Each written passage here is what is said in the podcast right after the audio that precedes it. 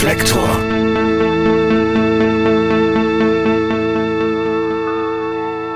Liebe Hörerinnen, liebe Hörer, herzlich willkommen bei Reflektor. Die Musik meines heutigen Gastes Maike Rosa Vogel kenne ich noch gar nicht so lange. Ich habe sie ganz zufällig entdeckt. Ich hörte Baby und Johnny, ein Titel ihres aktuellen Albums Eine Wirklichkeit, und er ging mir tief unter die Haut. Natürlich hörte ich mir daraufhin auch weitere Songs von Maike Rosa Vogel an.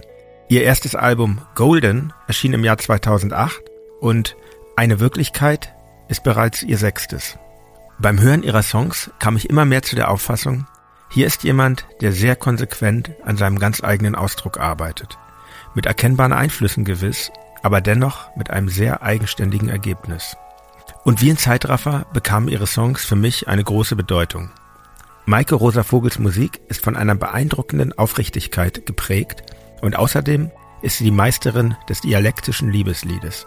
In ihren Songs erklingt ihre Lebendigkeit, ihre Lebensfreude und ihr Schmerz und ich erinnere mich beim Hören an meine eigene erlebte Lebendigkeit und an zurückliegende Freuden und Schmerzen.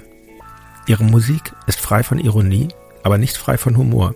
Ihre Texte klingen manchmal bitter, aber nie hoffnungslos. Für mich mehr als ein Grund, Maike Rosa Vogel in meinen Podcast Reflektor einzuladen. Ich wünsche euch nun viel Spaß beim Gespräch.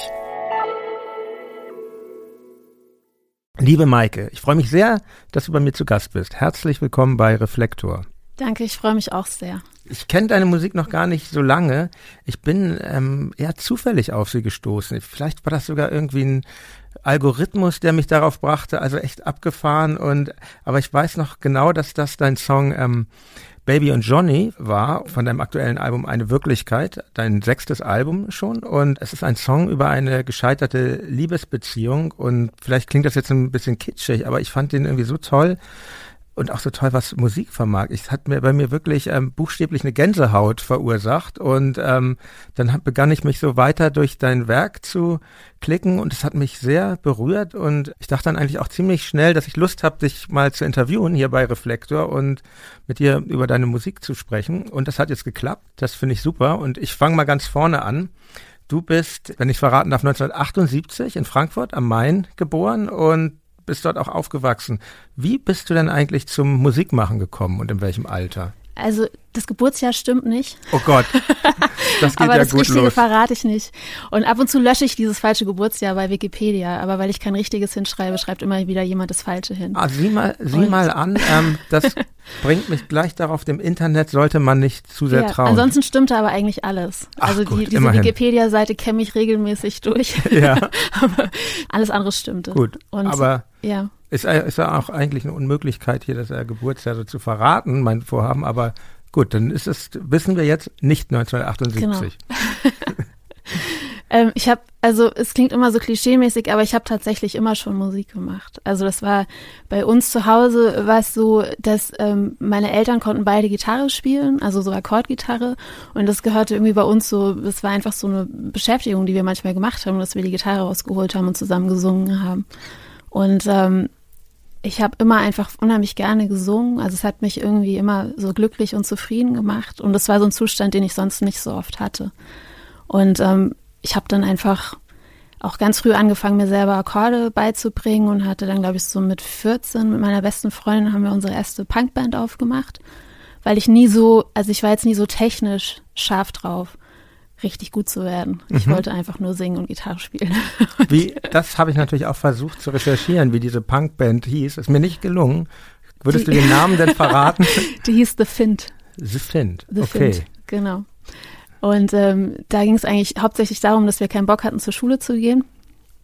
Und ähm, über unsere Lehrer und wir haben auch viel gecovert. Also wir haben immer so Englisch-Deutsch gesungen und wir hatten noch zwei Jungs in der Band, noch einen Schlagzeuger und einen Bassisten, wobei das so war, dass wir eigentlich die Instrumente immer getauscht haben. Also es war oft so, dass bei jedem Lied jemand anderes die Instrumente gespielt haben und Mhm. wir haben auch alle mal gesungen und alle mal Lieder geschrieben und so. Was habt ihr denn so gecovert? Ähm, New Model Army, Mhm. was haben wir noch gecovert? Violent Femmes, glaube ich. Was man halt damals so gehört hat. Nirvana. Das ist in den 90ern gewesen. In den 90ern, mhm. genau. Ah, Nirvana ja. auch schon, ja, okay, das äh, ging gerade, das ging gerade los. Das ging, ich, gerade ja. los. Ja. Ich kann mich auch gar nicht mehr so gut erinnern. Wir hatten auch, also unser Schlagzeuger kam aus Serbien und da haben wir dann zum Beispiel auch mal irgendwie so ein serbisches Schlaflied gecovert mit deutschen Strophen noch dran und englischen. Also wir waren da so sehr experimentell. Gibt es da noch Aufnahmen eigentlich? Bestimmt irgendwo. Ja, irgendwo, okay. ja. Und gibt es so aus dieser Zeit eigentlich so ein Lied, was, was dir wichtig geblieben ist? Ich stelle die Frage mit dem Hintergrund, wir haben ja hier auch so eine Spotify-Playlist, wo ich immer gerne begleitend Lieder von dir, aber auch Lieder, über die wir sprechen, äh, reintue. Und, ähm. Es gab ein Lied, aber ich bin mir sicher, da gibt es keine Aufnahme mehr von. Ich könnte es wahrscheinlich noch rekonstruieren. Das hieß Eure Idiotie und da hm. ging es eigentlich darum, wie bescheuert das Schulsystem ist. Ach so, ja, ich, und, okay, ja. Das, oder, das, das, du, meinst, du meinst, dass wir gecovert ja, haben? Ja, oder überhaupt ein Lied ah, aus der Zeit, aber Eure Idiotie klingt äh, sehr das schön. Das war super. Nee, ich, genau, aber, aber ich meinte jetzt so ein Lied aus der Zeit, was du als, als was ich als Jugendliche was dir wichtig war, wo du sagen würdest, ja, das hat Bestand und das höre ich mir auch jetzt noch gerne an. Die haben eigentlich alle noch Bestand. Das ist ganz lustig, weil ich letztens habe ich mit meiner Tochter, die ist gerade zwölf geworden, haben wir so eine ähm, äh, Mutter-Tochter-Spotify-Playlist gemacht und dabei ging es eigentlich darum, uns gegenseitig so, so zu betteln mhm. mit den, also mit den Songs. Sie hat immer die Songs drauf gemacht, die sie gerade total geil findet und ich habe dann immer die Songs drauf gemacht, nicht die, die ich jetzt gerade geil fand, sondern die ich eben so ungefähr in ihrem Alter total ja, cool fand. Ja. Und ähm, das, dabei hat sich halt rausgestellt, dass ich die immer noch total gerne höre, also dass ich die immer noch alle total super finde. Und ähm, vor allen Dingen fand ich auch so interessant, dass sie meistens auch so, sofort drauf abgegangen ist. Also mhm. es hat sie sofort, auch wenn sie jetzt eher so Sachen hört, die ich nie hören würde, also wirklich eher so Radio und Mainstream und so, habe ich doch gemerkt, dass die Lieder auch, die mir damals gefallen haben, die sind so, die haben so eine Zeitlosigkeit. Also und da war auf jeden Fall, also dieses 21st State of America von New Model Army haben wir damals bis zum Umfallen gehört. Der ist auch wirklich ein Riesenhit. Ich bin gar nicht so ein New Model Army Fan, nicht, aber, aber da, den Song aber die, haben wir halt. Der Song ist, genau. ähm, der ist schon äh, gut geschrieben genau. auf jeden Fall. Inhaltlich, ja, glaube ich nicht so mein ich weiß Ding. gar nicht, worum es da geht. Ist, glaube ich, im Kern schon so anti-amerikanistisch, ja. aber gut, das war mir damals auch nicht so. Das war uns tatsächlich ziemlich egal. Bei dem Lied weiß ich, habe ich immer schon geahnt, dass es irgendwas mit Amerika zu tun hat, aber da ging es eigentlich nur um die Energie, mhm. fand ich, die da drin war. Oder wir haben auch viel Deutschbank gehört und gecovert. Ah, ähm, das ist ja so ein Steckenpferd von mir. Da muss ich jetzt unbedingt einen Namen äh, droppen. Für immer Punk haben wir gecovert, Goldene Zitrone, ja, glaube ich. Ja. Ähm, und das war echt, eigentlich war das unsere Hymne. Also das war wirklich unsere Hymne. Da haben wir damals immer gesagt, also das ist so, was wir gesagt haben, egal was wir machen, egal was aus uns wird, das ist so was, was für immer Punk. Also das ist einfach so, das wird man nicht mehr los, wenn man es einmal war. Also das hatten wir uns vermutlich, auf die Fahne geschrieben. Vermutlich ist das wahr. Empfinde ja. ich, ich empfinde das irgendwie auch so. Find, empfinde das aber nicht immer nur als angenehm, aber, ähm, aber es prägt einen sehr. Und was findest du daran unangenehm? Punk ist ja so eine Sache, die hat eine sehr, sehr offene Definition. Ne? Das ist ja eigentlich war ja auch zunächst auch nicht mal irgendwie politisch irgendwie zuzuordnen und ja. ähm, aber ich finde es irgendwie, was ich daran nicht so gut finde, man, man reduziert sich ja auch so ein bisschen. Mhm. Ich will jetzt nicht sagen Ideologie, dafür ist Punk zu frei, um eine Ideologie zu sein, aber ähm, wie soll ich das sagen? Ich sehe das oft bei, bei, bei, bei alten Punks, wie ich eben schon sagte, ich interessiere mich tatsächlich mhm. für, für Deutsch-Punk und viele von diesen Leuten, die ich da kennengelernt habe über die Jahre, sind ganz toll und auch mhm. sehr frei, aber es gibt eben auch diese Fraktion von Menschen, die sich da schon in so ein, ähm, in so einen Tunnel begeben haben, wo ja. es rechts und links nicht mehr viel gibt, was, oder wo, was ganz viel ausschließt. Zum Beispiel, und das das würde ich auch sagen, ist bei dir bestimmt nicht so, weil es gibt nämlich zum Beispiel auf deinem Album Fünf Minuten, das ich eh ganz toll finde, sprechen wir später noch, mhm. gibt es den, den Song mit dem Titel Ich bin ein Hippie. Ja. Da denkst du, ich glaube an den Mut zu träumen und nicht an die Angst und meine Konkurrenz, ich glaube nicht dran, ich habe mein Leben, meine Liebe und sonst nichts zu verlieren. Wie könnte irgendjemand damit konkurrieren? Ich bin ein Hippie und ich wollte immer einer sein. Ist für dich Hippietum und Punk kein Gegensatz? Nein, das ist für mich kein Gegensatz. Aber das ist ganz lustig, weil ich glaube, für mich war Punk immer so was ganz Freies. Mhm. Und ich finde es auch tatsächlich immer dann komplett falsch, wenn es sowas Limitierendes hat. Also was, als du gerade gesagt hast, dass es für dich sowas ähm, auch was Negatives haben kann, habe ich zuerst daran gedacht, dass es bei mir, glaube ich, manchmal dazu geführt hat, dass ich sowas Ehrgeizloses bekommen habe. Also dass für mich immer nur wichtig war, dass ich Sachen irgendwie mache vollkommen egal wie, ob die jetzt, ich habe nie versucht, irgendwas zur Perfektion zu bringen mhm. oder irgendein Handwerk richtig zu lernen und so. Und es hat bestimmt auch dazu geführt, dass viele Leute das, was ich mache, gar nicht verstehen oder von mhm. vornherein gar nicht anhören, weil sie sagen, das sind ja immer nur dieselben drei Akkorde oder so. Und das ist vielleicht, also das würde ich vielleicht als was sehen, wo ich denke, okay, wenn ich jetzt nicht dieses Punk-Ding so früh verinnerlicht hätte, dann wäre ich vielleicht weitergekommen im Leben mit ja, dem, was ich mache. Für mich, ja, ja, vielleicht. Genau. Andererseits wäre es vielleicht auch nicht so charismatisch, genau. wie es Ich habe es auch nicht bereut. Ja. Ähm, ein anderer Hintergrund, den du hast, ähm, jetzt äh, habe ich wieder recherchiert, du kommst ja aus einem dezidiert linken Elternhaus. Deine Eltern waren mhm. beim, beim Kommunistischen Bund, ähm, was ja so eine ja, ich finde, ich fange mal so an. Es, es, ich habe in manchen Artikeln gelesen, ja, Maike Rosa Vogel, der Name klingt so hippie-mäßig und das Kind von Hippie-Eltern und der KBW war ja was ganz anderes. Ja. Das war eigentlich eine maoistische, äh, verzeih mir, wenn ich das sage, Sekte, ja. so, die, die, die sehr umfassend auch in das Privatleben von ähm, von ihren Mitgliedern ein, mhm. eingegriffen hat und und bei euch wurde viel, wurden viel diese klassischen Liedermacher gehört. Ich glaube, es ist verkürzt, wenn man dich jetzt als Liedermacherin bezeichnen würde, aber im Kern ist das in deiner Musik auch drin und diese Sachen, die man auch von Biermann, Wader und ähm, Degenhardt kennt, kennt, hat dich das eigentlich geprägt? Ist das Musik, die in deinem Leben heute noch eine Rolle spielt und dir etwas bedeutet? Die spielt eigentlich keine Rolle und die hat auch früher nur insofern eine Rolle gespielt, dass ähm, die eben bei uns oft zu Hause lief und ich die Texte verstanden habe und ich eben einfach mit Musik aufgewachsen bin, wo ich von vornherein jedes Wort verstanden habe und das war für mich sehr positiv besetzt. So. Und wenn jetzt bei uns zum Beispiel nur Pink Floyd oder Beatles oder so gelaufen wäre, dann hätte ich wahrscheinlich mich irgendwie musikalisch woanders hin orientiert.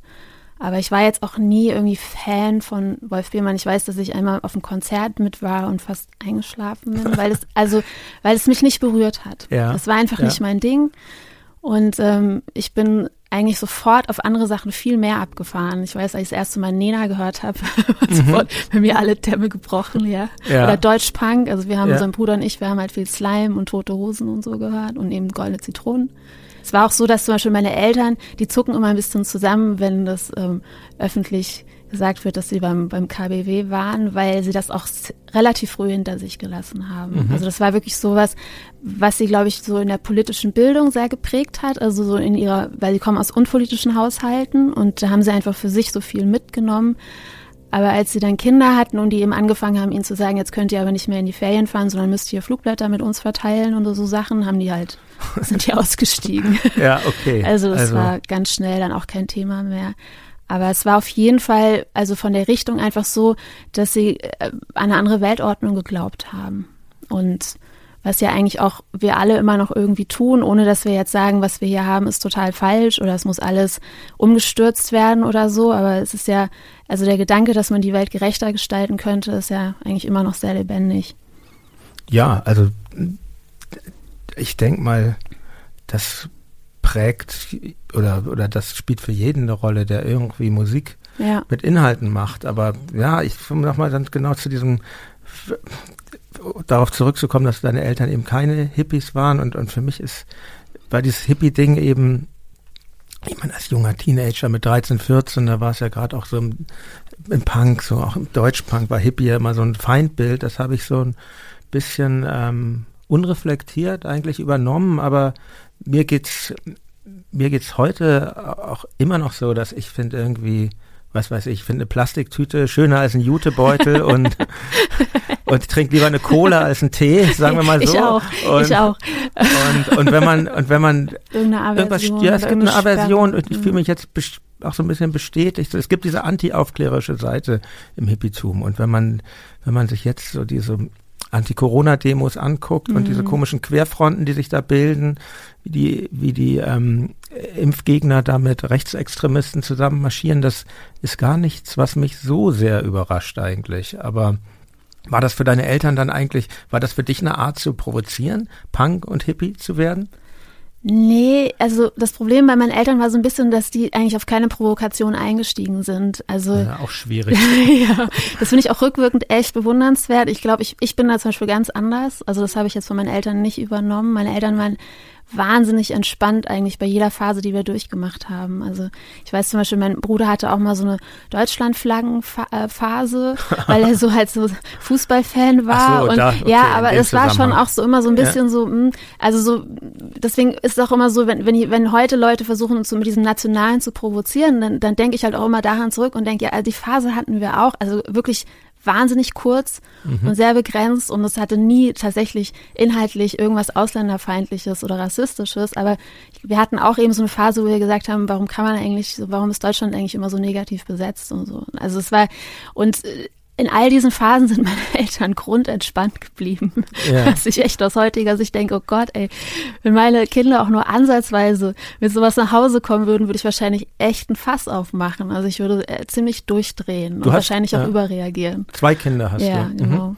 Und ja, genau. Also und bei uns war es echt so, meine Eltern, äh, für die, also ich weiß zum Beispiel, ich habe mir irgendwann eine Glatze rasiert, weil ich, also das, aber das hat jetzt nichts damit zu tun gehabt.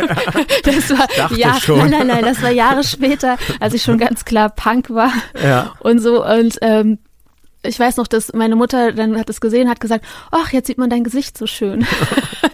Okay, das ist ja, ist ja bewundernswert, wenn, wenn, wenn Menschen schaffen, das äh, immer das Positive in ja, Sachen zu das sehen. war so. Und ich habe deswegen auch, also bei uns war es wirklich so, dass da, mh, diese Sachen waren von, von zu Hause aus nicht belegt. Und ich glaube, deswegen konnte ich auch immer so einfach Punk und Hippietum mischen und mir von allem nehmen, worauf ich Lust hatte, weil das war nicht so, als würde man sich für eine Partei entscheiden und könnte dann die andere nicht mehr wählen. Also es war eher so, man kann eigentlich machen, was man will. Und für mich, also da, wo ich herkomme, war Hippietum auch einfach echt freier besetzt, glaube ich. Ich glaube, es kommt immer ein bisschen drauf an, wo man aufgewachsen ist und wie die Sachen belegt Ja, sind. es hat auch so persönliche Gründe. Ja. Ich habe das einfach immer, ah, ich habe das gehasst, wenn die Leute da dann sich in den Kreis gesetzt haben und dann irgendwie gekifft haben. Das war nie so, war nie so meine Welt. Aber nochmal zur Toleranz deiner, deiner Eltern. Ähm, du hast dann ja auch die Schule abgebrochen Mhm. und hast erstmal gejobbt als ja, Kellnerin, Fahrradkurier und ähm,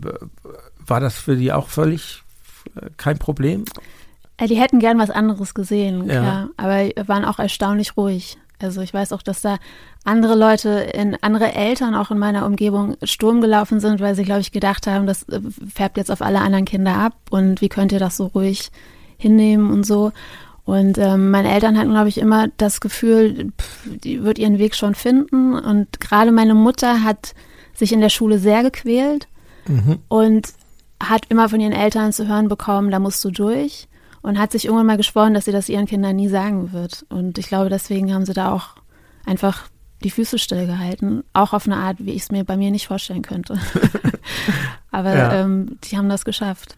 Schön, und du hast dann ja auch ähm, ohne Schulabschluss trotzdem äh, studiert, Mhm. was mich sehr erstaunt hat an der Mannheimer Popakademie, was ich finde, was für dem, was, was ich damit verbinde, mit dieser Popakademie. Ich muss wirklich sagen, ich komme so ein bisschen, unsere Band jetzt Tokotronik hat sich ja gegründet, bevor es diese Art von Akademien gab und Ja. ich blicke darauf immer so ein bisschen skeptisch, weil ich denke, hier wird was verschult, was also oder mal anders gesagt, ich bin so sehr stolz, dass man das so autodidaktisch alles geschafft hat und dass das so eine Disziplin auch war, wo es eben keine Ausbildung für gab. Und ähm, Ja.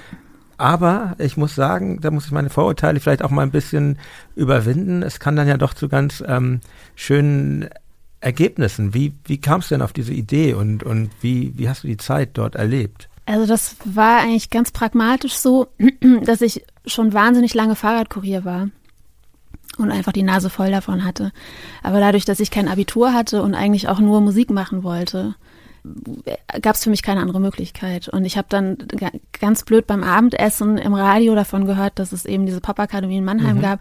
Und es war das allererste Mal, dass ich halt von der Hochschule, also da wurde das, der Studiengang so porträtiert und es war wirklich das erste Mal, dass ich sowas gehört habe auf so eine Art, dass ich dachte, die würden mich auch nehmen. Weil alle anderen, ich meine, in Deutschland gibt's halt so Pop- und Jazzschulen Ja. und hätte ich keine Chance gehabt. Das ist halt wirklich total verschult. Und bei der Popakademie Mannheim war das eher so wie bei einer Kunsthochschule, wo sie gesagt haben, ihr kommt hier mit eurem eigenen Konzept. So, ihr müsst technisch nicht einwandfrei sein. Wir müssen euch, ihr müsst nur überzeugen. Wir müssen das Gefühl haben, dass ihr das, was ihr machen wollt, dass wir das auf eine Bühne stellen können und dass es Leute interessiert. Also das war eigentlich der Ansatz. Und ich meine, es war, ist ja auch so, dass unheimlich viele bekannte Bands äh, ihr Leben auf Kunsthochschulen verbracht haben, bevor sie berühmt geworden sind, weil es halt damals eben keine Popakademien gab, sondern. Ja, insbesondere in England, ne? genau, ne? da gibt es ja diesen ja. Begriff Art School dafür. Genau.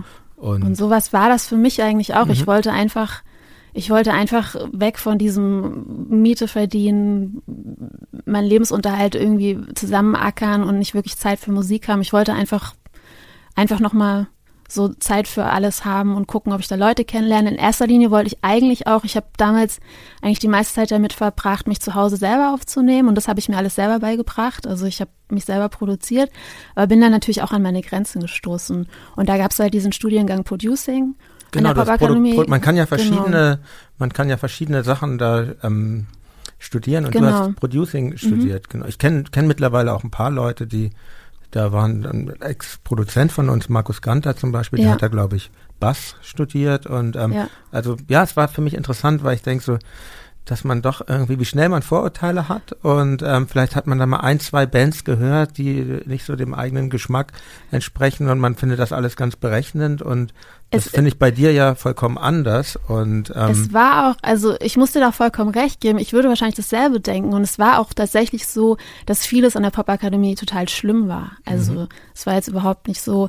Also ich musste mich da auch echt richtig erstmal zusammenreißen und zurechtfinden. Ich glaube, ich hätte auch, also ich war ja im zweiten Jahrgang überhaupt von der Schule und im ersten Jahrgang haben, glaube ich, richtig viele einfach wieder abgebrochen, weil sie, weil die kamen da so hin wie ich und wollten was ganz anderes machen und mussten dann irgendwie so Gehörtraining machen und Excel-Tabellen. Wir mussten ja auch so Business-Kurse belegen und ja. so. Und aber ganz, langfristig ganz ist das sehr gut Ja. tatsächlich. Aber, aber wir haben auch echt, wir mussten uns von irgendwelchen so Sparkassen, örtlichen Sparkassen, Finanzberatern so Workshops geben lassen, wie man Businesspläne schreibt und so.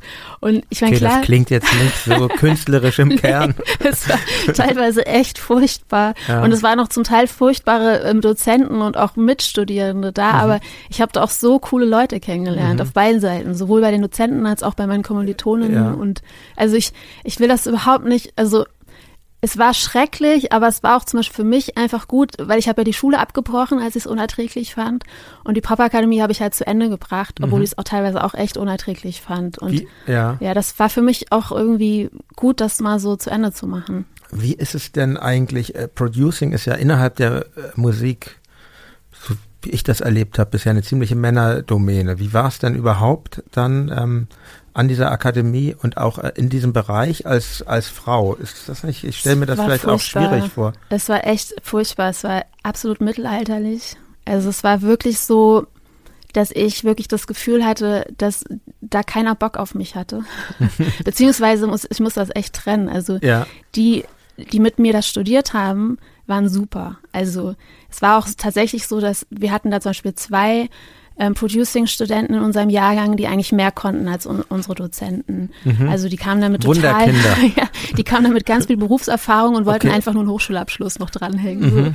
Weil sie sich damit halt dann besser auch bewerben konnten und das besser aus seinem Lebenslauf und vielleicht auch, weil sie Künstler kennenlernen wollten und so. Ja. Also und von denen habe ich unheimlich viel gelernt. Also und die waren auch mit mir immer so auf Augenhöhe. Also von denen bin ich auch nie irgendwie komisch behandelt worden. aber das ist ja ganz toll eigentlich, wenn man da untereinander dann Genau. auch Wissen austauscht. Das ist ja Das war auch der Hauptgewinn. Aber Ja. das sagen auch ganz viele von Kunsthochschulen, dass sie immer sagen, am meisten hat man eigentlich von den Mitstudierenden. Und da so war das eigentlich auch. Und der, die Dozenten, die ich hatte, die waren zwar teilweise richtig gut, aber eben auch noch so aus diesem Zeitalter, wo man halt so anfängt, so einen Beruf zu ergreifen, weil man eigentlich so wenig wie möglich mit Frauen zu tun haben will. Also es ist ja schon so ein sehr eigener Schlag. ja. Und so war das auch. Und die hatten eigentlich keinen Bock auf mich. Also die haben auch mich weitestgehend ignoriert, kann man so sagen. Also ich habe da halt gesessen und von denen gelernt, aber da gab es keinen Austausch. Schade. Hofft, ich hoffe, dass sich das vielleicht inzwischen ein bisschen Ja. auch geändert hat. Ähm, und du hast dort ähm, Konstantin Gropper kennengelernt, Genau, der ja. später ähm, mit, durch, mit, seiner, mit seinem Projekt Get Well Soon ähm, Bekanntheit erlangte. Und äh, korrigiere mich, wenn es nicht stimmt, du hast da gleich in der ersten Woche mit ihm zusammen ein Elektronikprojekt ja. gegründet. The, the, the, Grand Mirage. Genau. Und ähm, ihr habt auch Konzerte gespielt und zwei Alben aufgenommen. Mhm. Die sind allerdings nie erschienen. Warum? Weil ich glaube, also es war wirklich mit Konstantin so, wir sind beide auf diese Schule gegangen, so als Einzelgänger. Und uns wurde von Anfang an gesagt, ähm, Einzelgänger geht hier nicht, ihr müsst euch zusammentun. Das, also das wollte die Schule so. Und wir waren quasi die, die mit niemandem was anfangen konnten und haben dann halt was miteinander gemacht und das hat auch unheimlich gut funktioniert. Also es hat echt so sofort gefunzt. Mhm, mhm. und wir haben auch also viel voneinander gelernt und es war ein guter kreativer Austausch. Also es war wirklich eine gute Zeit. Wir haben dann ja auch ein Austauschsemester zusammen gemacht und es war auch echt so, also lange Zeit so unser Ding, das, was wir zusammen gemacht haben. Ja. Aber so gegen Ende der Popakademie-Zeit war es dann immer mehr so, dass unsere, dass wir dann doch beide so Soloprojekte gemacht haben und die immer mehr im Mittelpunkt mhm. gerückt sind und wir uns da, glaube ich, auch besser verwirklichen konnten. Und letztendlich war es dann so, dass Konstantin dann mit seinem Projekt Get Well Soon durchgestartet ist und ich bin nach Berlin und habe sofort ein Label für meins gefunden und mhm. habe dann das promotet und die anderen Sachen sind halt liegen geblieben. Also die sind einfach auf der Strecke geblieben, aber die gibt's noch. Ich habe noch die Files zu Hause alle und ich erinnere mich auch gern daran und es gibt auch Videos auf YouTube, die man sich angucken kann. Ja. Und ich, also es ist nichts, was wofür wir uns schämen oder was wir irgendwie verstecken wollen. Es war, also ich fand es, ich denke da immer noch gern dran zurück. Okay, also hier die äh, Speziallabels, die. Anthologien und sowas auswerten. Meldet euch bei ja. mir. Ich, ich stelle die Verbindung her. Ähm, und 2008, da war dein Studium wahrscheinlich schon beendet. Da erschien dein, dein genau. erstes Album, genau. Golden, wie du eben sagst. Du bist nach Berlin gegangen mhm. und ähm, es ist noch äh, stärker elektronisch geprägt, meiner ja. Meinung nach, als die späteren Veröffentlichungen und wurde teilweise als Electro-Folk mhm. bezeichnet. Mhm. Solche Begriffe finde ich ja immer schwierig, aber so annäherungsweise kann man es, glaube ich, schon, trifft es das schon auf eine gewisse Weise und ähm, es ist ja von dir selbst produziert, mhm. auch natürlich, du hast ja studiert. Und ähm, wie ist das eigentlich? Kannst du für dich diese ganzen Prozesse trennen? Songwriting, Aufnahme, Produktion, Konzerte oder, oder anders gefragt, gibt es einen Teil, der dir am, den meisten Spaß macht oder ist das großes Ganzes für dich? Nee, tatsächlich ist es so, dass ich eher jemand bin, der ich, ich schreibe, also so, also so dieses kreativ zu Hause arbeiten, das ist eigentlich mein Ding. Und ich habe auch, also als bevor ich jetzt mit der Musik Geld verdient habe, habe ich auch immer gedacht, dass daraus das Musikmachen besteht. Ich war immer ziemlich vom Kopf gestoßen, wenn jemand gesagt hat, so ja, jetzt musst du auch mal auf Tour gehen. Ja. ich immer so, muss ich das wirklich? Bist du, so. bist du nicht gerne unterwegs? Oder? Nee. Ah, okay.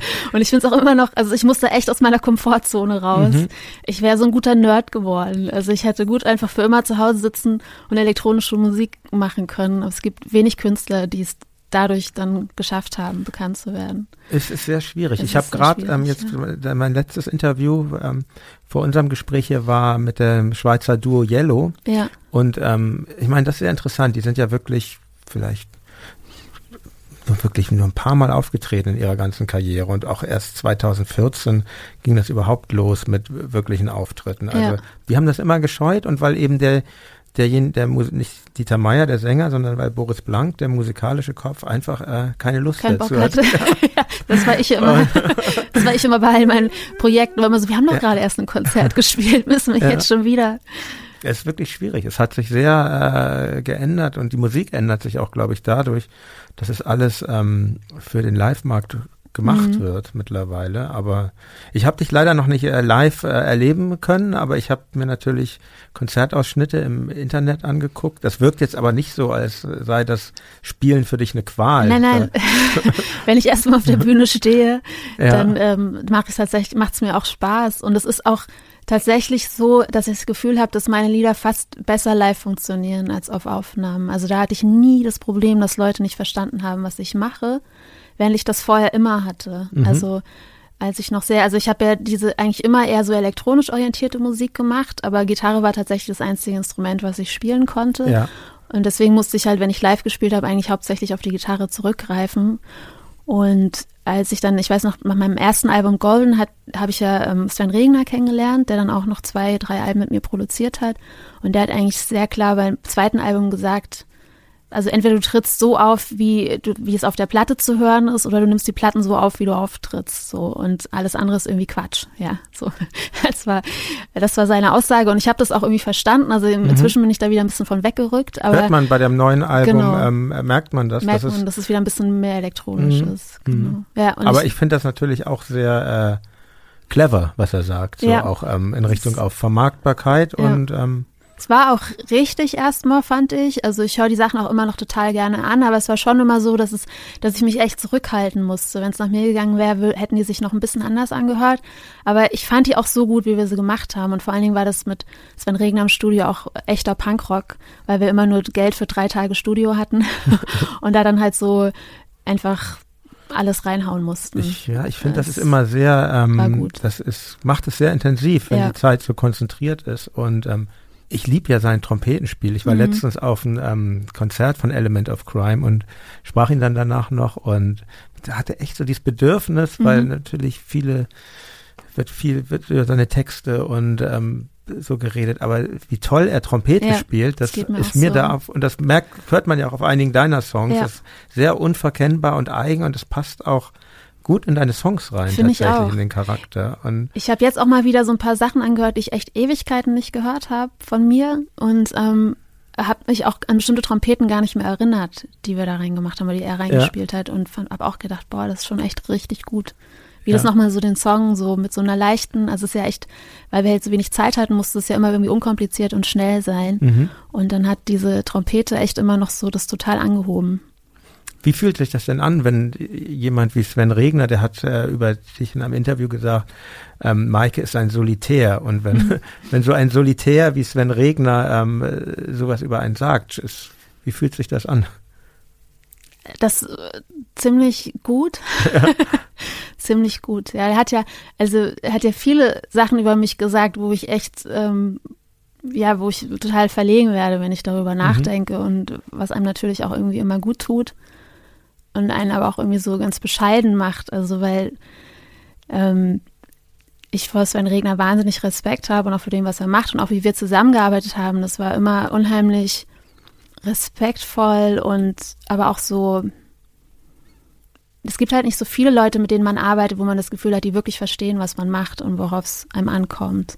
Und es ist ein ganz großes Glück, jemanden zu finden, der, der das kann, der das sieht wo man sich halt so gesehen fühlt und der das dann auch mit einem so durchzieht. Mhm, mhm. Ja. ja. das ist mir auch aufgefallen. Die ist jetzt ja nicht, gibt ja oft dann so Arbeiten für, für, für ein Album, das einmal jemand vielleicht fördert oder entdeckt, aber das ist ja schon sehr ähm, beständig. Er ja. ist ja auch jetzt auf deinem aktuellen Album wieder vertreten ja. und ähm, aber ich bin ja hier in meinem Konzept noch bei deinem ersten Album eigentlich okay. und ähm, der nach dem Intro der erste Song ist glaube ich, für mich gleich so ein Opus Magnum, Bill, Billy the Kid. Ähm, mhm.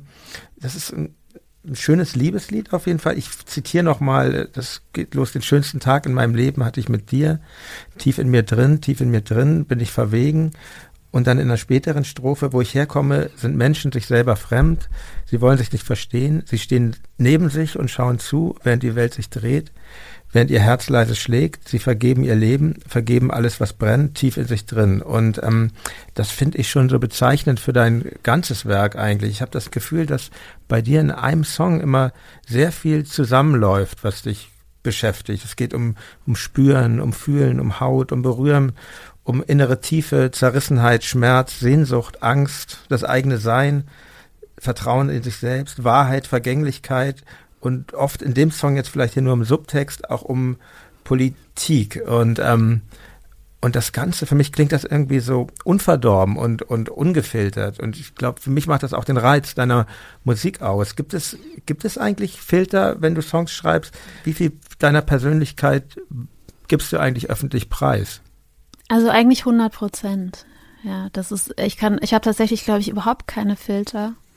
Der einzige Filter, den ich habe, ist immer, dass ich versuche, also gerade wenn man, wenn man versucht, sowas, sowas so direkt und echt in Anführungszeichen wie möglich zu transportieren, dass es unheimlich äh, verführerisch ist oder leicht geht, dass man in so Klischees verfällt, weil die ja auch oft irgendwie so einen wahren Kern haben, aber mhm. dann oft auch sowas Plattes und mhm. sowas Unkomplexes, also so Und das ist eigentlich der einzige Filter, den ich versuche zu schalten. Also ich merke, okay, wenn es jetzt zu einfach ist, dann fehlt noch was. Also dann muss man noch irgendwas dazu machen, um es so zu brechen, aber nicht ironisch. Also damit hatte ich immer ein Problem, sondern um klar zu machen, dass es hier nicht so nur Blümchen und mhm. Ponyhof ist. ja, einfach, einfach ist das, ähm, einfach ist das äh, bei dir nie. Ist das, ja. also ich, auch in den Liebesliedern gibt es dann immer ähm, doch, doch ein Problem und oft auch äh, Kritik an dir selbst. Ist das mhm. vielleicht, bist du, hast du das vielleicht, ähm, ist das vielleicht auch so, ich habe so überlegt, ist das vielleicht auch so eine familiäre Sache, weil bei K KBW und maoistische Selbstkritik, es klingt manchmal schon so ein bisschen, ähm, ja, als würdest du dich an sehr mit an, an eigenen Entscheidungen auch quälen oder so. Ja, ja, wobei ich glaube tatsächlich vielleicht, ich habe doch letztens geredet, wir machen gerade, ich arbeite gerade an so einem Leonard Cohen Theaterstück mit. Und ah, Leonard Cohen ja. Äh, war ja auch irgendwie auf eine Art und Weise, hat er sich auch immer auf Religionen bezogen. Mhm. Und eben auch auf die jüdische Religion, aber auch auf die christliche und so. Und dann haben wir auch über die Unterschiede geredet und darüber, dass es ja der jüdischen Religion so ist, dass es da keine Absolution gibt, sondern dass man sich eigentlich immer mit allem quält. Mhm. Also mit seinen Sünden, mit seinen Fehlern und so. Und da habe ich gemerkt, dass, oder haben auch mehrere gesagt, dass ihnen das eigentlich genauso geht. Also ich bin ja jetzt vollkommen religionsfrei aufgewachsen, aber dass ich natürlich in so einem antikapitalistischen Umfeld, wo es immer darum geht, dass man eigentlich am Ende des Tages auch immer irgendwie für alles, was weltweit schlimm passiert, ist man irgendwie auch immer mitverantwortlich, mhm. weil man es halt irgendwie mitträgt, ja, in dem Moment, wo man in so einem System lebt, in dem wir leben und nicht wirklich sich wehrt oder aussteigt oder so. Und dass ich, dass mir das total vertraut ist, das Gefühl von Schuld und auch sich selbst immer hinterfragen. Und wahrscheinlich macht man das dann auch auf der persönlichen Ebene ständig, dass man nie davon ausgeht, dass das, was man macht, alles richtig ist. Und ich habe auch zum Beispiel jetzt gerade, weil du das angesprochen hast bei den Liebesliedern, also in dem Cohen-Stück gibt es zum Beispiel auch so ein Zitat, ich glaube, das hat Johnny Mitch oder Janis Joplin irgendwie gesagt über Leonard Cohen. Die hat gesagt, es gibt eigentlich nur drei Arten von Liebeslieder. Irgendwie, ich will dich, ich hab dich, ich hab dich verloren. Mhm. Und deine handeln immer vom Letzten. so. Und dann habe ich gedacht, so, nee, für mich gibt es noch auf jeden Fall die vierte Kategorie und ich glaube, das zieht sich bei mir durch alle durch. Das ist dieses, ähm, wir lieben uns, aber wir können uns nicht, wir können nicht zueinander finden. Mhm. Ja, so. das ist genau, das ist mir auch auf jeden Fall aufgefallen. Und ich glaube, das ist sowas, also ich glaube gar nicht, dass es jetzt nur mich betrifft, sondern ich glaube, das betrifft, also das ist auch irgendwie wahrscheinlich so ein Symptom dieser Zeit, dass ganz viele Leute eigentlich sehr genau wissen, wen sie lieben und wer ihnen der wichtigste Mensch auf der Welt ist, aber es irgendwie eine Hemmung gibt, sich ganz dafür zu entscheiden oder sich dem auch hinzugeben oder dann auch eben Sachen dem zu opfern oder zu sagen, das ist mir wichtig, wichtiger als alles andere. Und dann eben auch wirklich zu sagen, also dass Leute wirklich zusammenkommen auf eine Art, dass man wirklich das Gefühl hat, man, man gehört zusammen und nicht, also bei vielen, wenn man oft, wenn ich mir Beziehungen angucke, ist es ja eher wie so ein Konkurrenzkampf, den Leute immer haben oder wie ein Machtkampf oder mhm. so. Das, Vielleicht war das auch immer schon so, ich weiß es nicht, ob das jetzt neu ist oder alt, aber also das ist auf jeden Fall, hat in meinem Leben auch immer eine Rolle gespielt, dass ich das nicht wollte. Also mhm. Also ich wollte eigentlich Leute wirklich treffen, also nicht nur in romantischen Beziehungen, sondern auch in Freundschaften. Und das ist oft nicht so leicht. Ja, da gebe ich dir recht, auf jeden Fall. Deshalb, ja, deshalb, deshalb geben mir deine Lieder, glaube ich, auch viel, weil das eben thematisiert wird und mhm. weil würde ich auch sagen, weil, weil du dich äh, traust, das, das zu sagen. Es gibt ja ja, im großen Teil der Popmusik ist es ja so, ich habe mich jetzt viel mit Hip-Hop auch auseinandergesetzt und äh, aus Gründen, die ich auch gut nachvollziehen kann, ist da ja eigentlich so das wird da ja meistens Stärke demonstriert mhm. und ähm, das ist ganz antagonistisch eigentlich bei dir. Du hast, glaube ich, überhaupt keine Probleme, ähm, Schwächen äh, dir öffentlich einzugestehen. Ta tatsächlich ist das eigentlich, äh, ist es so eine totale Diskrepanz zwischen meinem künstlerischen Ich und meinem echten Ich. Ja. Also im echten Leben, glaube ich, würde ich lieber sterben, als, ja. mich, als mich schwach zu zeigen. Ja. Und das ist tatsächlich was, ähm, was ich in meinen Liedern dann halt kann. Also und auch ja, auf eine unheimliche Art mhm. gut kann. Also es fällt mir tatsächlich nicht schwer und ich habe auch nicht das Gefühl, dass ich da irgendwas vergebe mir, also dass ich da irgendwie vor irgendwas Angst haben müsste, wenn ich es mache. In meinem echten Leben bin ich da viel, viel, ähm, sagen, hm, viel abgeschnittener mhm. von dem, von dieser Fähigkeit. An dieser Stelle erlaube ich mir eine kurze Pause. Ich möchte euch gerne auf etwas hinweisen. Und zwar, obwohl es mir eigentlich fern liegt, um Anerkennung zu betteln, möchte ich euch doch sehr bitten, mir eine gute Bewertung bei Apple Podcasts zu hinterlassen. Das hilft mir nämlich sehr. Genauso hilft es dem Label 4000 Hertz, wo ich diesen Podcast hier produzieren darf und mir, wenn ihr Mitglied werden würdet im Club 4000 Hertz. Dann könnt ihr auch diesen Podcast und auch viele andere interessante Podcasts früher hören und ohne Werbung. Den Club 4000 Hertz findet ihr unter club.4000herz.de. Außerdem, wenn ihr wollt, folgt gern mein Instagram-Profil. Mein Name Jan Klaas Müller. Und jetzt geht's auch schon weiter mit dem Gespräch mit Maike Rosa Vogel. Aber das ist interessant, dass es dann doch eben Unterschied gibt zwischen der Künstlerperson äh, Maike Rosa Vogel und der ähm, privaten Person, sag ich mhm. jetzt mal, äh, Maike Rosa Vogel, weil du, ich meine, die Platten erscheinen unter deinem wirklichen Namen mhm. und man könnte irgendwie diesen Rückschluss führen, das ist alles, wie du auch vorhin meintest, es gibt eigentlich keine Grenze von dem, was du ähm, der Öffentlichkeit preisgibst und ich habe mir das schon gedacht, dass du eigentlich nicht so weil man, man kann manchmal zu so einem Ziel kommen, zu so einem Ergebnis kommen, oh, da leidet aber jemand sehr an der Welt und an sich selbst, zum Beispiel auch noch vom vom ersten Album Golden, das sehr schöne So hab ich dich bei mir. Dort äh, singst du, aber ich stehe hier vom großen Leben, weißt nicht, wieso ich immer fühle. Ich habe zu viel von dem, was alle wollen und nie genug von dem, was stillt. Tief in mir drin, tief in mir drin. Und ähm, ja, da kann man ja richtig denken, ja, wie gesagt, da leidet jemand sehr, aber so nehme ich dich jetzt hier gar nicht wahr eigentlich. Ja, das Leiden ist schon echt. Ja. Aber es ja. gibt eben auch noch die andere Seite immer und es ist tatsächlich natürlich irgendwie fruchtbarer, über das Leiden zu schreiben. Ich habe auch versucht, ähm, immer mal wieder versucht, Lieder darüber zu schreiben, wie man glücklich in dieser Welt sein kann, mhm. weil ich das auch auf jeden Fall sein kann und auch so empfinde. Ähm, das kommt in deinen Liedern übrigens auch vor. Auch durch, ne? Ich, ja. Gott sei Dank. Ja, es ist halt.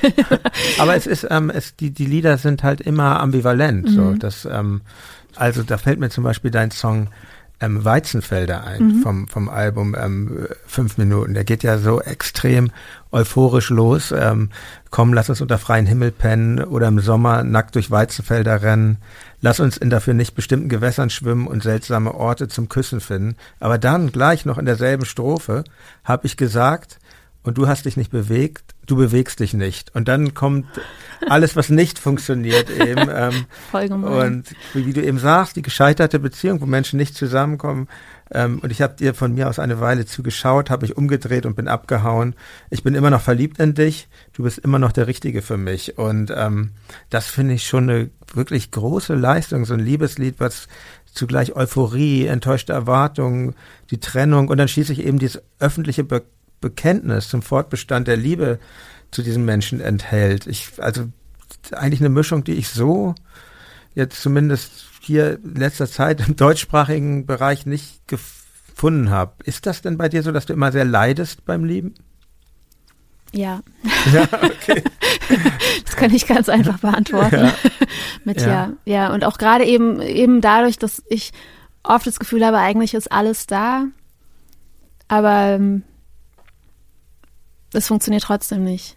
Und das ist eigentlich, finde ich, viel schlimmer als, also ich habe zum Beispiel eigentlich noch nie in meinem Leben so eine Art von unglücklich verliebt sein erlebt, wo ich verliebt war und nicht zurückgeliebt worden bin. Mhm. Ich kenne eigentlich immer nur das Gefühl, dass ähm, die, die Liebe stark erwidert wird, aber man sich trotzdem eigentlich nur unglücklich macht gegenseitig. Und das finde ich viel deprimierender, glaube ich. Es ist viel schwerer, da den, den Rücken zu drehen und zu sagen, es geht so nicht, ich gehe jetzt. Also das hinter sich zu lassen, finde ich viel schwerer und ist auch echt, also was, was einem nachhaltig das Herz bricht, weil es ist wie was aufzugeben, woran mhm. man eigentlich noch glaubt. Mhm. Aber man findet den Weg dazu nicht.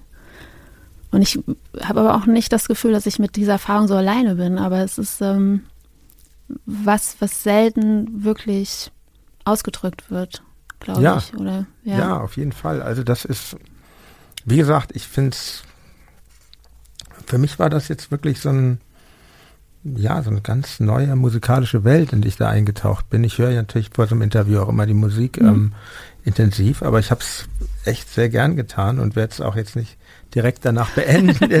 Nie wieder. Und, und ähm, ich gehe noch mal ein bisschen zurück in der Zeit ins Jahr 2011. Da, da erschien dein ähm, dein zweites Album mhm. Unvollkommen, eben das, was Sven ja, Regner äh, genau. produziert hat.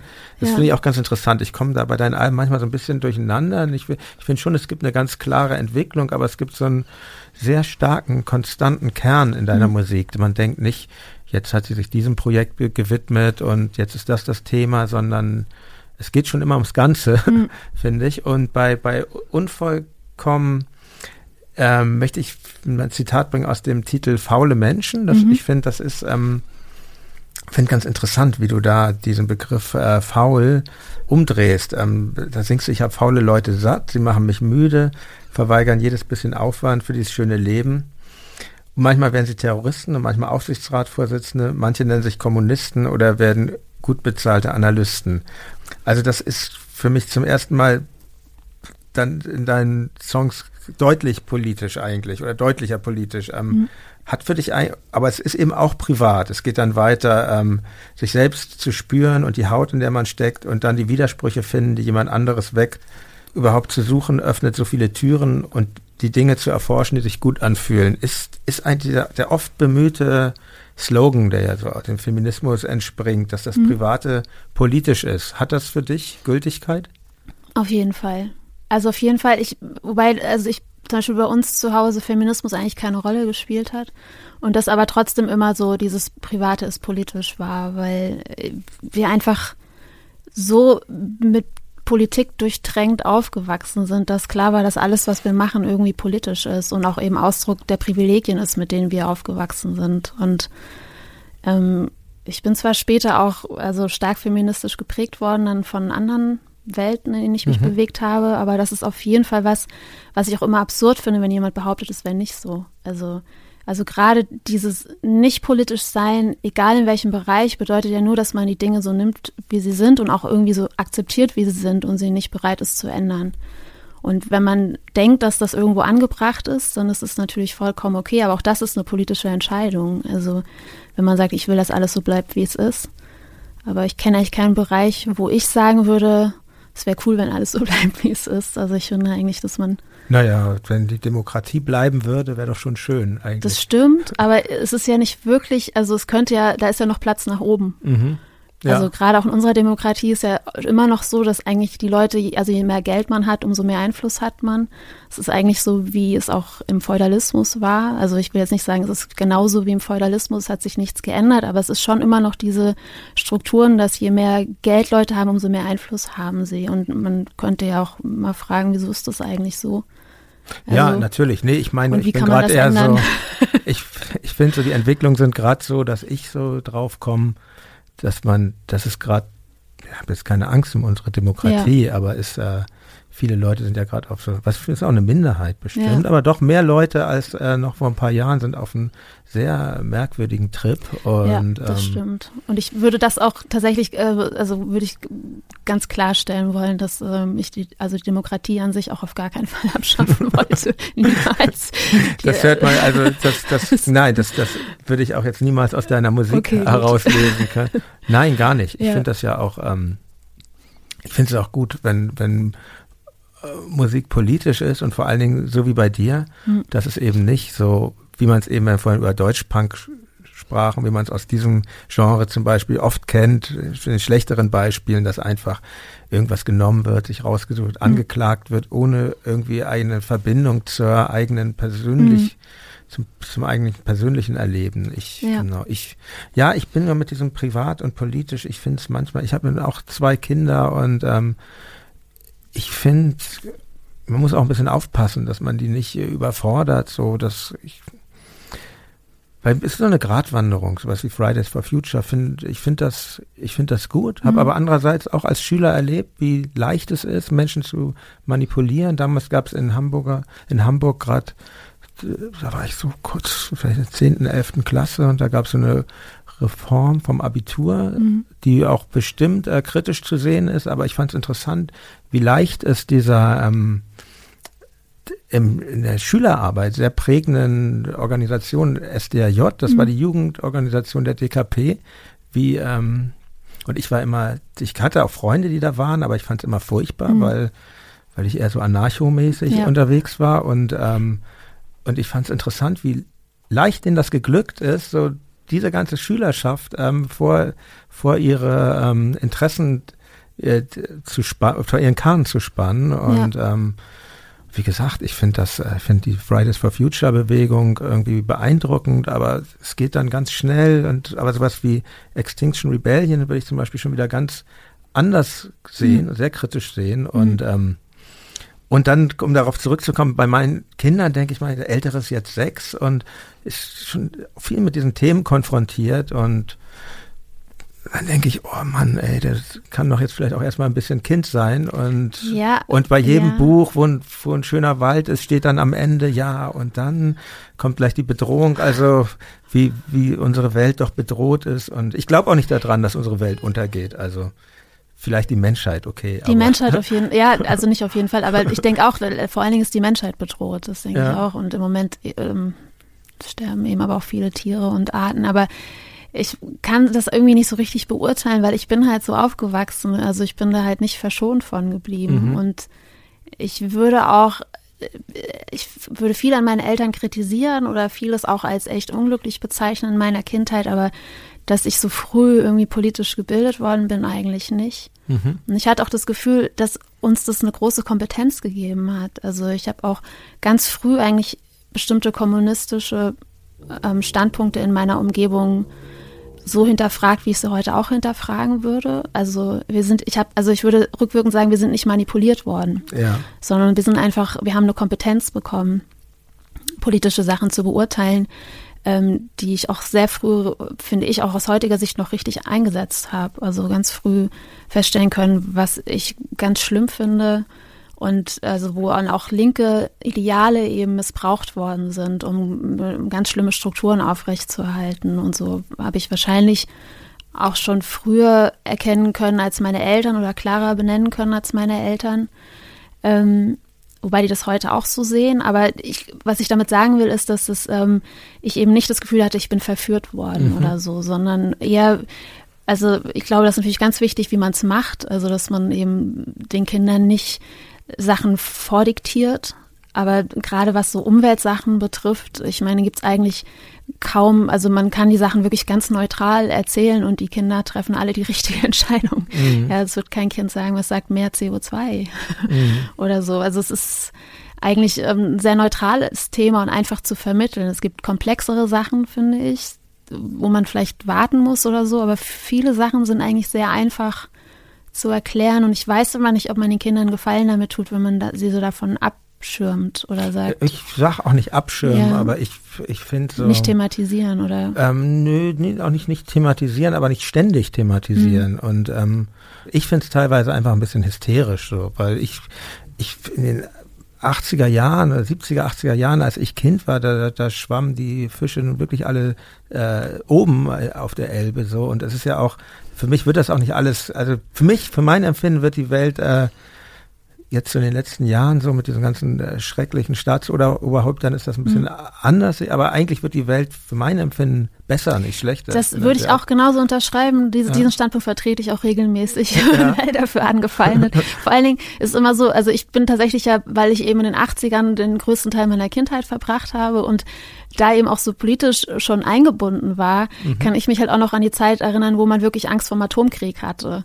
Was zum Beispiel, ja. zum Beispiel eigentlich das Schlimmste, also jetzt nach dem Holocaust würde ich sagen, war das eigentlich die schlimmste Zeit, die wir uns selber halt eingebrockt haben. Und ähm, das war wirklich so, dass, ähm, dass man, also in Frankfurt wurden Bunker wieder flott gemacht, ja, und also da können sich heute viele nicht mehr dran erinnern, weil Menschen halt auch gut im Vergessen sind. Mhm. Ich habe so ein Elefantengedächtnis und ich, es hat mich als Kind halt auch geprägt, wirklich. Und ich kann mich an Momente erinnern, wo ich irgendwie im Kindergarten war und irgendwo eine Autosirene losging und ich dachte, jetzt kommen Stimmt, die Flieger. Stimmt, es gab ja diese Atomtests und genau. die Sirenen. Und ich, Akustisch für uns als Musiker schon sehr schön.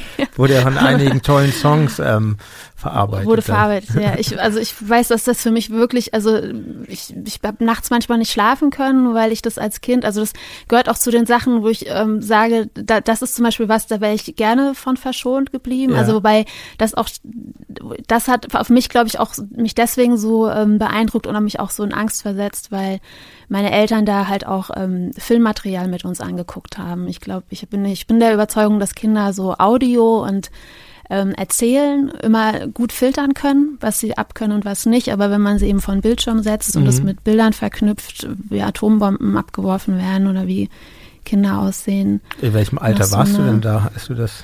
Im Kindergarten. Also würde ich jetzt ein bisschen früh. Ja, finde ja. ich auch. Also ja. das ist auch gehört auch zu den Sachen, wo ich glaube, da wusste man noch nicht genau, wie wie wie stark diese Fernseh- oder diese ähm, visuellen Bilder eben mhm. auf Kinder wirken. Also mhm. das würde ich auch auf jeden Fall sagen, war falsch, würde ich auch nie wieder so machen, würden meine Eltern heute auch genauso sehen. Aber das, äh, gerade weil ich mich an diese Zeit erinnern kann und weil ich weiß, dass Menschen wirklich Angst davor hatten und es gibt ja auch heute immer wieder Zeitungsartikel, die sagen, wie nah wir eigentlich daran vorbeigeschraubt sind. Mhm. Also das ja, wirklich, ja. da gibt's ja diesen einen sowjetischen, ich weiß nicht, ob du das mal gelesen hast, da gibt's so, und der ist jetzt gerade gestorben, da gibt's so einen sowjetischen Offizier, der in der Abwehr gearbeitet hat und der halt die Bildschirme beobachtet hat ähm, die Radarsysteme überwacht hat der Flieger, die auf Moskau zugeflogen sind. Und da gab es wohl in einer Nacht ein ziemlich, ähm, also da gab es mehrmals Alarm, dass ähm, Flieger unterwegs sind, also Bomben mhm. nach Moskau. Und ähm, eigentlich hätte er aufgrund dessen, was ihm da gemeldet worden ist von den Systemen, hätte er eigentlich zurück, also hätten die eigentlich zurückfeuern müssen. Und der hat aber einfach gedacht, das glaube ich nicht. Mhm das kann nicht echt sein oder das muss ein Fehler im System sein und hat es halt nicht weitergegeben und hat damit eigentlich den Atomkrieg verhindert. Ja, oder das die, oder was meine Eltern mir sehr eindrücklich geschildert haben, also vor unserer beider Lebenszeit, die mhm. in der Kuba-Krise war es genau. ja auch einfach sehr, ja. sehr knapp und ähm, also es gab auch das Ozonloch, es gab das Waldsterben, also es gab immer wieder so Momente, wo man echt gedacht hat, oh Gott, ja, jetzt geht die Welt unter. Ja, also beim Waldsterben habe ich das schon nicht mehr gedacht. Nee. Da dachte ich schon so. ich finde das schon ganz beeindruckend, wenn man das, also weil es gibt ja schon Leute, die sagen, was denn, der Wald ist doch gar nicht gestorben. Aber damals haben die Leute ja auch alle so eine Hysterie gemacht. Aber was ja, dann nicht. So, so einer bin ich. Ja, so einer bist du. Aber was da nie gesagt wird, ist, was da alles für getan worden ist. Mhm. Ja, also es ist ja wirklich ja. so, das habe ich auch immer wieder gelesen, dass wirklich die, die krasseste Umweltverschmutzung hat ja in den 70er Jahren stattgefunden. Und da konnte man ja wirklich in keinen Fluss mehr springen und die Bäume waren alle kurz vorm Sterben. Und das wurde ja alles auch einfach durch Auflagen und durch Gesetze wieder umgedreht. Sowas wird viel zu selten gesagt. Also, dass man das auch dass Menschen sowas alles schon geschafft haben. Nein, das stimmt. Haben, Deshalb ne? finde ich ja also, Fridays for Future gut, ja. weil ich es auch demokratisch finde, weil ja. ich, ähm, das ist ja auch ein Teil der Demokratie, dass Leute ähm, sich, äh, du kritisierst ja ähm, mehrmals Lobbys in mhm. deinen Texten, so, was ich, ähm, komme ich auch noch drauf zu sprechen, aber ähm, ich würde so weit gehen, würde sagen, Lobbyismus ist vielleicht auch schon so alt wie die Demokratie, aber es muss und und Bürgerbewegungen sind halt eine Möglichkeit, ähm, dem was entgegenzusetzen. Mhm. Aber ich will noch mal auf deine äh, Musik zurückkommen ja. jetzt. und zwar auf dein drittes Album. Das erschien nur ein Jahr, ein Jahr nach deinem zweiten Album, trägt den Titel Fünf Minuten und ist von, ich finde das ganz toll. Also sind, da sind, also, oder da sind jede Menge, jede Menge Hits drauf. Also du kannst alles sein für fünf Minuten. Das Weizenfelder, das ich schon ansprach, Raum voller Spiegel.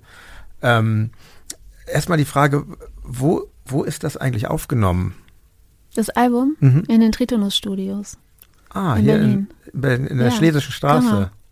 Klingt nämlich auch sehr schön, finde ja. ich. Und ähm, das ist lustig, dass du da einen Unter Unterschied hörst, weil wir wollten nämlich das Unvollkommen auch in den Tritonus Studios aufnehmen ja. und da hatten sich aber gerade Wir sind Helden für vier Monate einquartiert. die deswegen, gibt's nicht mehr, die gibt's aber noch. und deswegen waren wir dann in den Hansa-Studios und die ja. waren auch super. Da waren aber, wir auch gerade, ja, klar. Aber Tritonus Studios mag ich immer irgendwie lieber. Aber das, also es war immer ein bisschen mehr Punkrock. Nur mal, wir haben da nur mal gemischt tatsächlich. Hm. Ja, aber ich fand es jetzt auch in den Hansa-Studios ganz, ganz toll, weil wir mhm. waren da zum ersten Mal. Wir arbeiten ja schon sehr lang mit dem gleichen Produzenten zusammen, mit Moses Schneider und da, ja. Da waren wir, wir waren lang nicht mehr in so einem Richtig altehrwürdigen Studio, genau. Und ähm, es hat mir schon großen Spaß gemacht. Aber nochmal zu, zu dem Album. Ähm, in dem Titelsong Fünf Minuten singst du, für fünf Minuten hatte ich gar keine Angst vor gar nichts. Wer kann das schon von sich behaupten?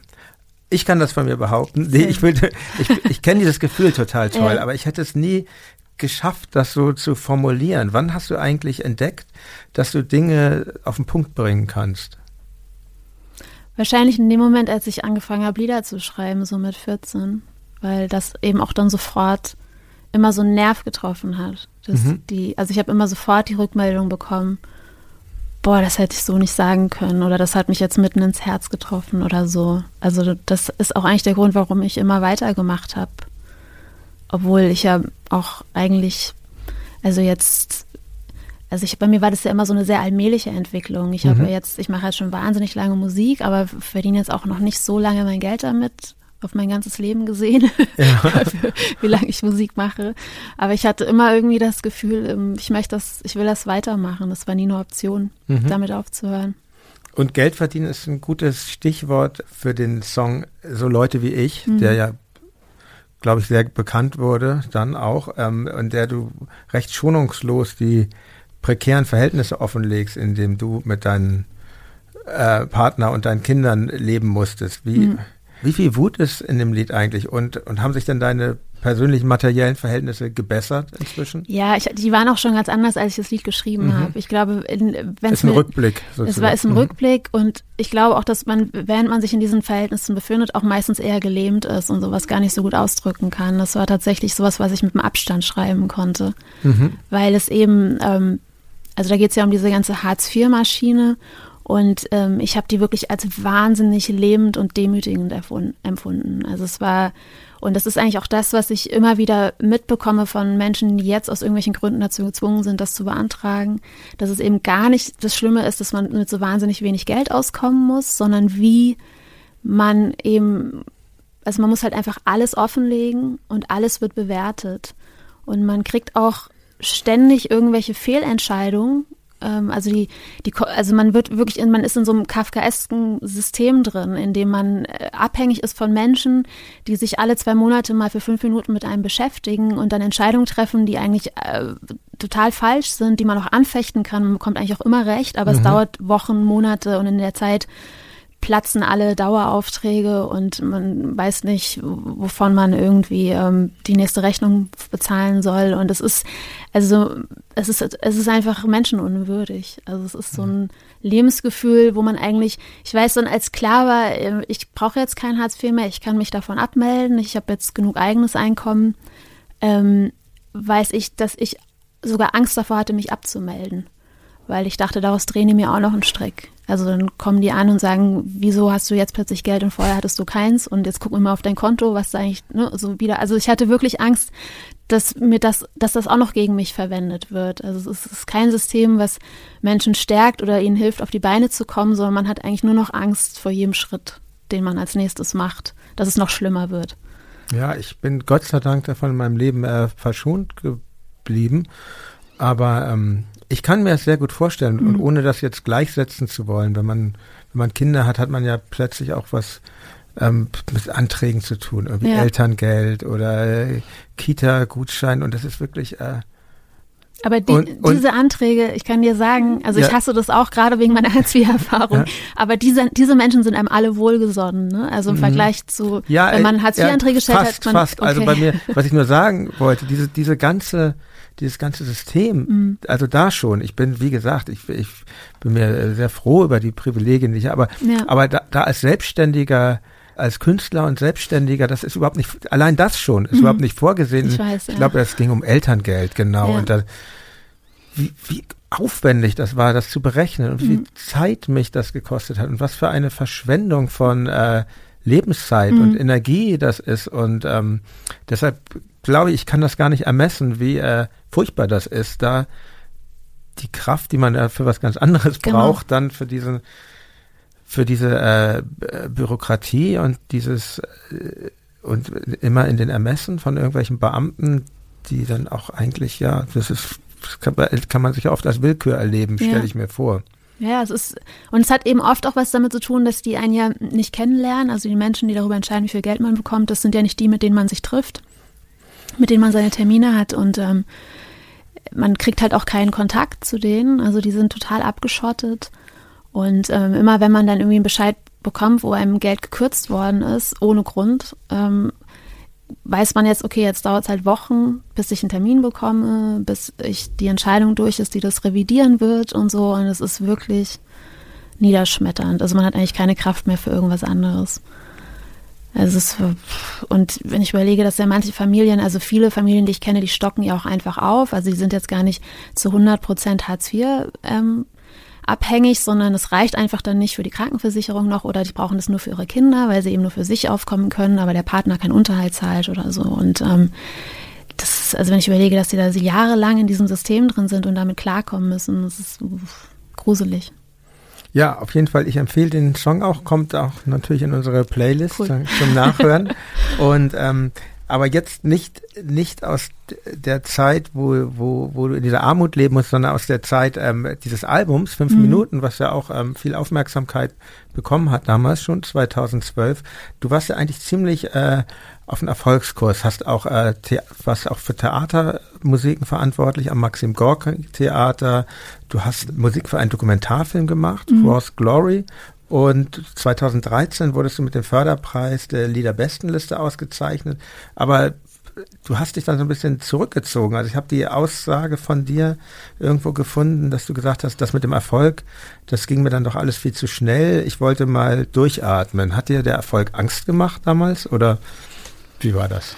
Ja, schon. Vor allen Dingen, dass ich das Gefühl hatte, ich habe mich so verpflichtet gefühlt, irgendwie so alles mitzumachen und immer weiterzumachen und vor allen Dingen eben auch ständig auf Tour zu gehen und so. Und ich habe einfach gemerkt, eigentlich, ich habe mich fremdbestimmt gefühlt. Ich hatte irgendwann nicht mehr das Gefühl, das ist das, was ich eigentlich will oder wollte oder so. Und ich bin einfach ein Mensch, ich funktioniere eigentlich am besten, wenn ich immer ganz viel Zeit habe, die durch nichts gefüllt ist. Also ich bin das Gegenteil von einem Arbeitstier. Ah, ja. also ich bin dann auch nicht, sitze da nicht faul rum, aber ich brauche ja. so dieses, so von, von A nach B in meinem Kopf zu springen, ohne das so, also mit so wenig wie möglich Terminen am Tag. Und ähm, wenn man jetzt Kinder hat, hat man ja eh immer schon viel zu viele Termine. Das und, kannst du wohl sagen. Ja, das wissen wir alle. Und ich habe einfach das Gefühl gehabt, ich komme überhaupt nicht mehr in so einen Zustand, wo ich das Gefühl habe, da, kann ich irgendwie ich sein oder. Mhm. Ja. Aber ich habe jetzt auch nicht bewusst eine Pause gemacht. Nee, es erschien dann ja auch schon genau, 2015 dein nächstes Album. Ja. Mit dem Titel Trotzdem gut. Ich habe mich gefragt, warum eigentlich trotzdem gut?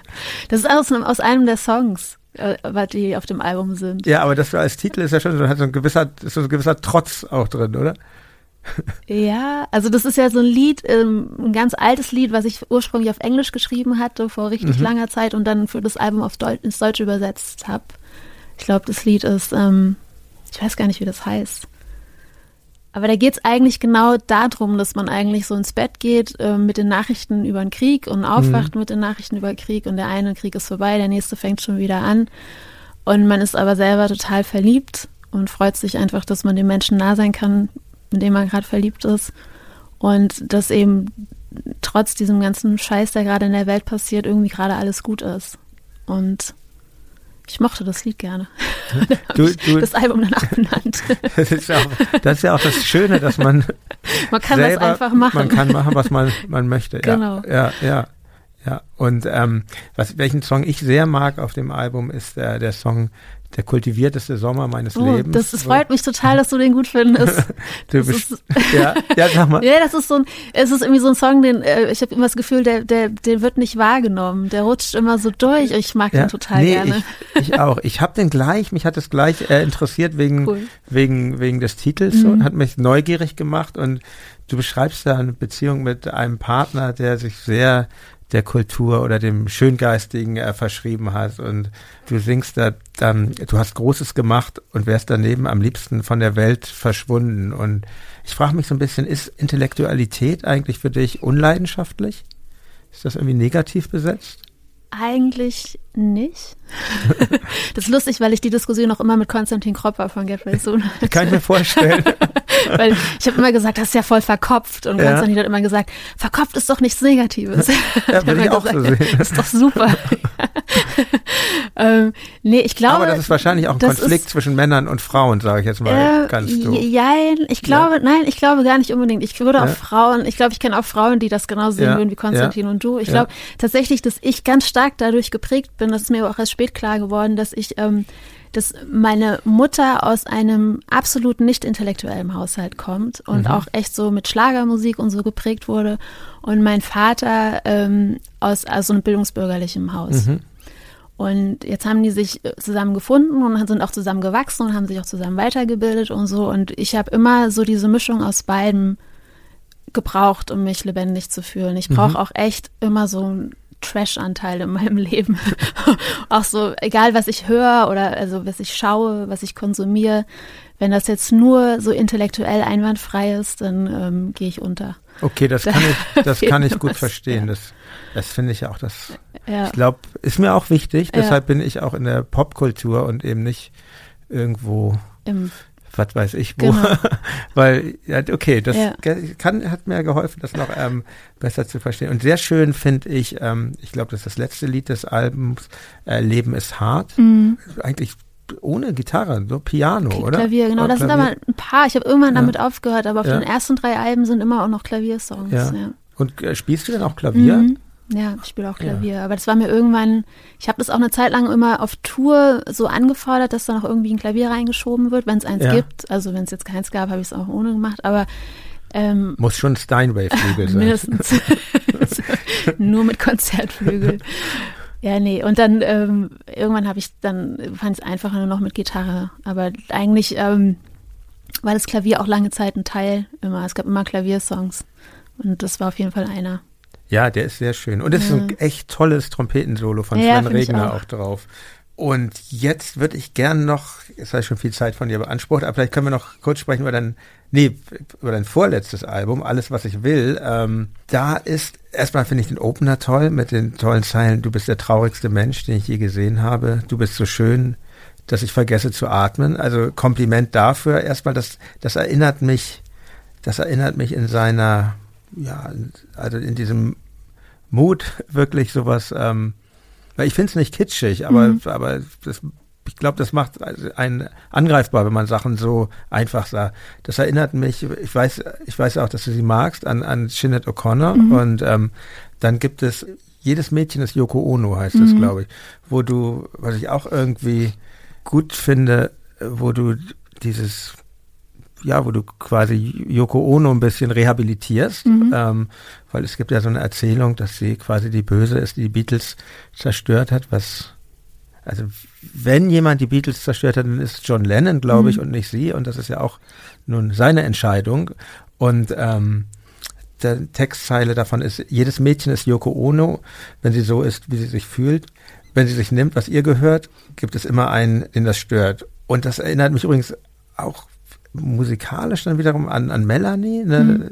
Singer-Songwriterin, die ich sehr mag. Mhm, mehr auch. als Nico eigentlich, so Ja. wenn, wenn man diese beiden, ist auch doof, jetzt Leute gegeneinander auszuspielen, aber sagt, gibt mir viel mehr. Und wie ist das bei dir überhaupt mit den weiblichen Einflüssen? Ich, wie gesagt, Jeanette O'Connor meinte ich schon und Janis Joplin magst du, glaube ich, auch. Melanie war auf jeden Fall auch ein Einfluss. Ja. Ja. ich, ich, also bei den, ich hatte total viel ähm, weiblichen Einfluss, als ich angefangen habe, Musik zu machen. Und ähm, ist auch sowas, was mich immer später irritiert hat, wenn ich gelesen habe, dass es viel mehr Männer gibt, die Musik machen als Frauen, weil das kam mir lange nicht so vor. Also ich bin wirklich in so einem Umfeld groß geworden, wo das 50-50 Mhm. war. Und ähm, das war auf jeden Fall, also Janet O'Connor, Melanie, ich weiß damals, in der Zeit, wo ich groß geworden bin, gab es ähm, Susan Vega, es gab Mhm. ähm, Patti Smith. Mir fallen die mal alle nicht ein, wenn die mir äh, Kate Bush, Ja, ähm, PJ Harvey. Ich meine, die Welt war voll. Also wir waren so vollgeknallt von Mhm. Musik von Frauen, auch echt großartigen Frauen. Frauen, die halt auch so ihr Ding gemacht haben. Die wichtigsten fallen mir dann immer erst hinterher ein.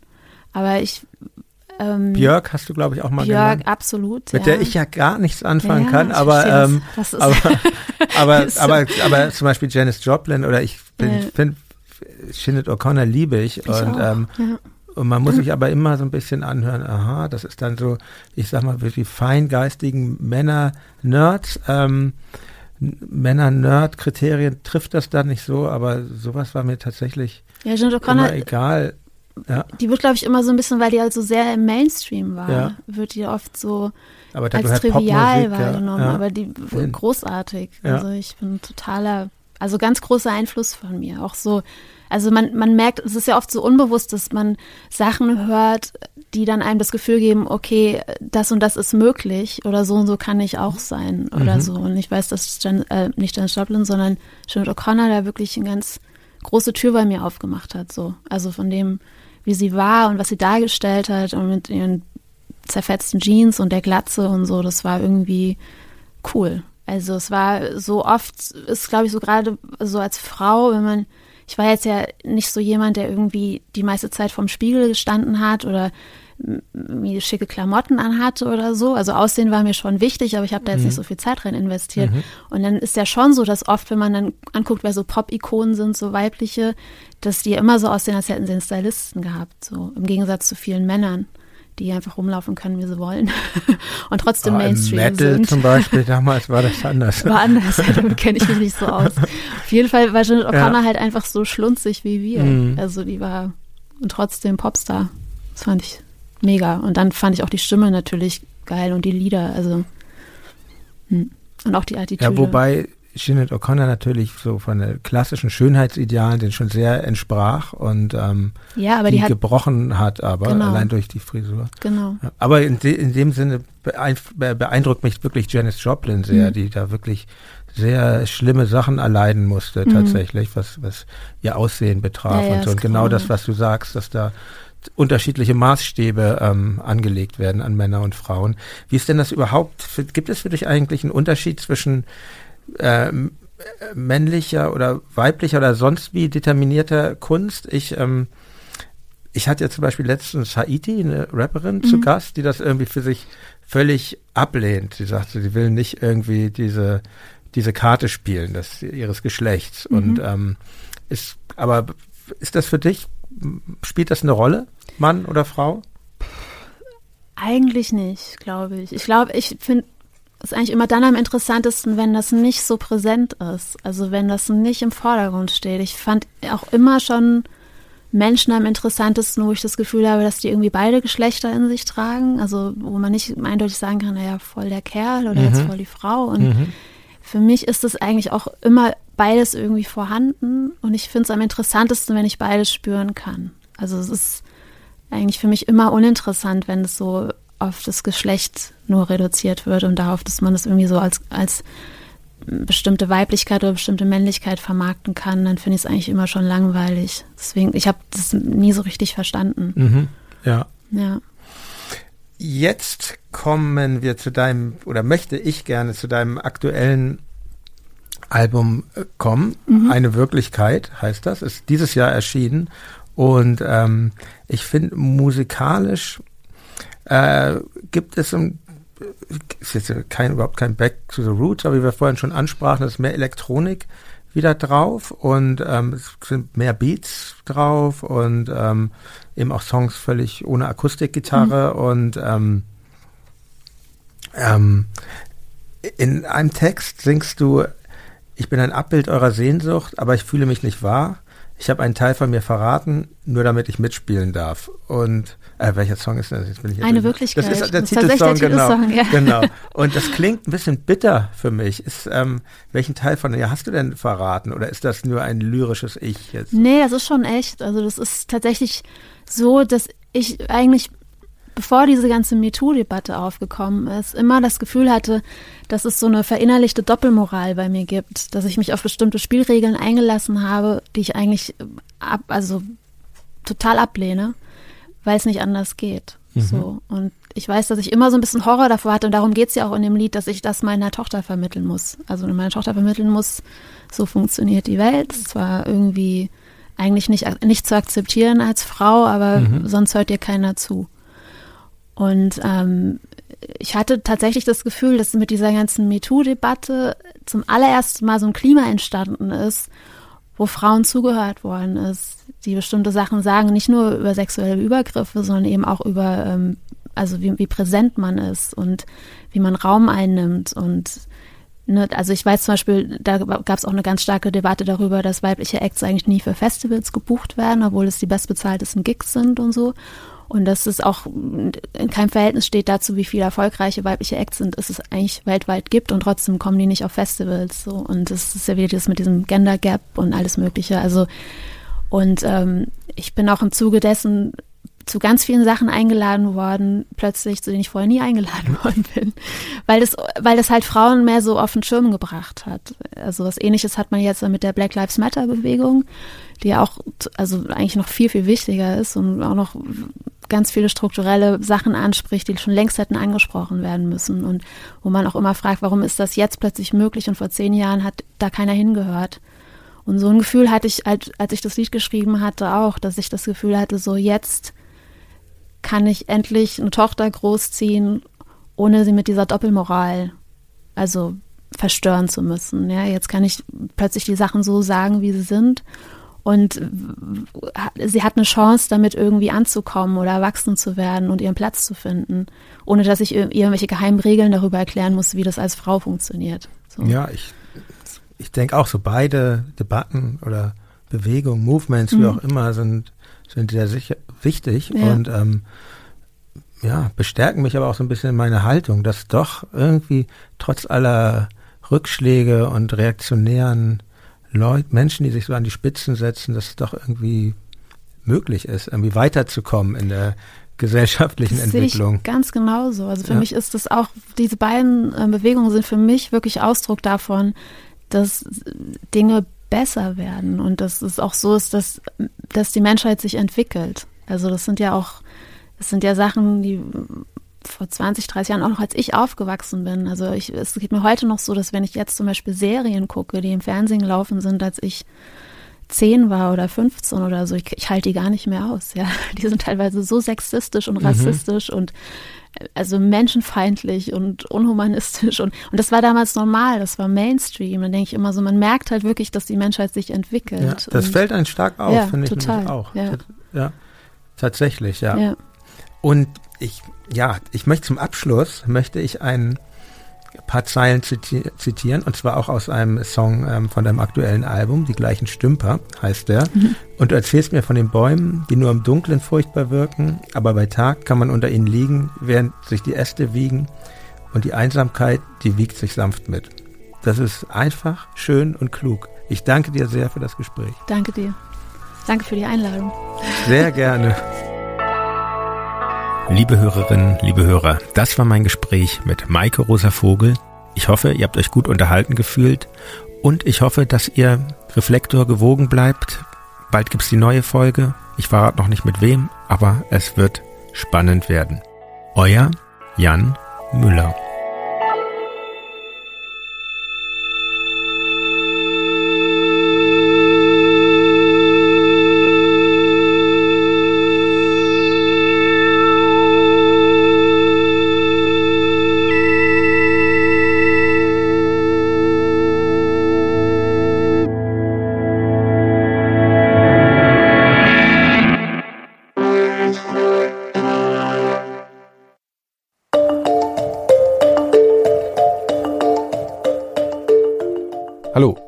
Bin Nikolaus Seemack. Und zusammen mit meinen Kolleginnen Laura Salm-Reiferscheid und Kai Kupferschmidt mache ich den Podcast Pandemia, die Welt, die Viren und wir.